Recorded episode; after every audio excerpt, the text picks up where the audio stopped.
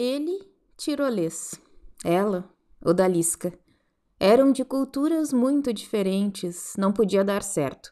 Mas tinham só quatro anos e se entenderam. No mundo dos quatro anos, todos se entendem de um jeito ou de outro. Em vez de dançarem, pularem e entrarem no cordão, resistiram a todos os apelos desesperados das mães e ficaram sentados no chão, fazendo um montinho de confete, serpentina e poeira, até serem arrastados para casa sob ameaças de jamais serem levados a outro baile de carnaval. Encontraram-se de novo no baile infantil do clube no ano seguinte, ele com o mesmo tirolês, agora apertado nos fundilhos, ela de egípcia.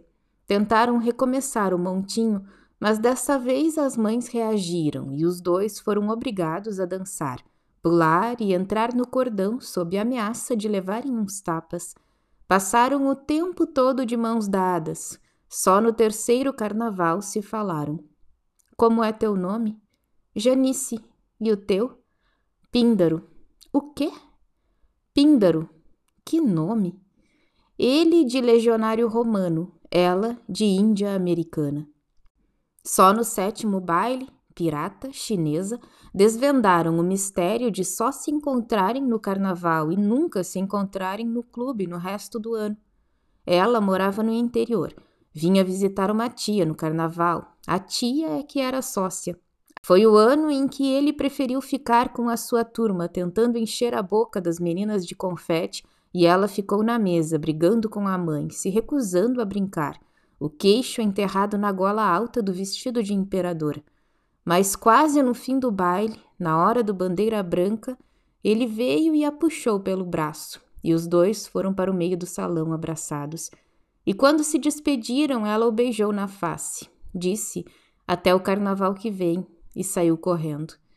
No baile do ano em que fizeram 13 anos, pela primeira vez as fantasias dos dois combinaram: toureiro e bailarina espanhola. Formaram um casal. Beijaram-se muito quando as mães não estavam olhando, até na boca. Na hora da despedida, ele pediu: Me dá alguma coisa. O quê?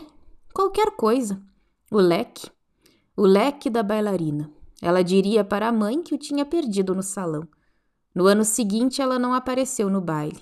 Ele ficou o tempo todo à procura, um havaiano desconsolado. Não sabia nem como perguntar por ela. Não conhecia a tal tia. Passaram um ano inteiro pensando nela, às vezes tirando o leque do seu esconderijo para cheirá-lo, antegozando o momento de encontrá-la outra vez no baile. E ela não apareceu. Marcelão, o mau elemento de sua turma, tinha levado gin para misturar com o guaraná. Ele bebeu demais, teve que ser carregado para casa. Acordou na sua cama sem lençol que estava sendo lavado. O que acontecera? Você vomitou a alma, disse a mãe. Era exatamente como se sentia, como alguém que vomitara a alma e nunca a teria de volta. Nunca. Nem o leque tinha mais o cheiro dela. Mas no ano seguinte ele foi ao baile dos adultos no clube e lá estava ela. Quinze anos, uma moça, peitos, tudo. Uma fantasia indefinida. Sei lá. Bávara tropical, disse ela rindo. Estava diferente. Não era só o corpo. Menos tímida, o riso mais alto. Contou que faltara no ano anterior porque a avó morrera, logo no carnaval. E aquela bailarina espanhola? Nem me fala. E o toureiro? Aposentado. A fantasia dele era de nada. Camisa florida, bermuda, finalmente um brasileiro. Ela estava com um grupo. Primos, amigos dos primos, todos vagamente bávaros. Quando ela o apresentou ao grupo, alguém disse: Píndaro? E todos caíram na risada. Ele viu que ela estava rindo também. Deu uma desculpa e afastou-se. Foi procurar o Marcelão. O Marcelão anunciara que levaria várias garrafas presas nas pernas, escondidas sob as calças da fantasia de sultão. O Marcelão tinha o que ele precisava para encher o buraco deixado pela alma. Quinze anos, pensou ele e já estou perdendo todas as ilusões da vida, começando pelo carnaval. Não devo chegar aos trinta, pelo menos não inteiro. Passou todo o baile encostado numa coluna adornada, bebendo o guaraná clandestino do Marcelão, vendo ela passar abraçada com uma sucessão de primos e amigos de primos, principalmente um alterofilista, certamente burro, talvez até criminoso, que reduzira sua fantasia a um par de calças curtas de couro. Pensou em dizer alguma coisa, mas só o que lhe ocorreu foi: pelo menos o meu tirolês era autêntico, e desistiu.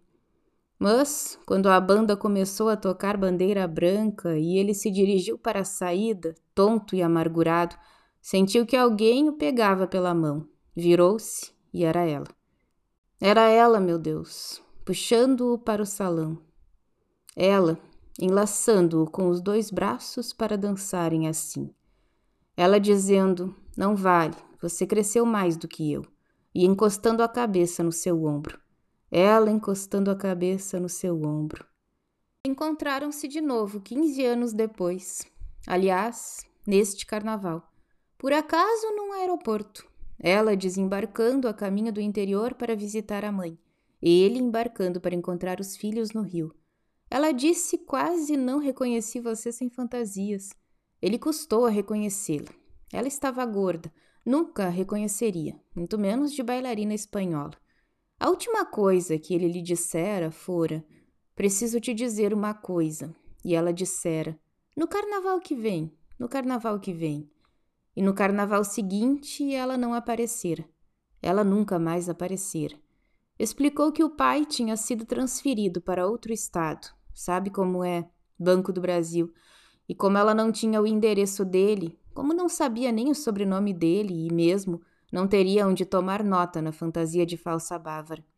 O que você ia me dizer no outro carnaval? perguntou ela. Esqueci, mentiu ele. Trocaram informações.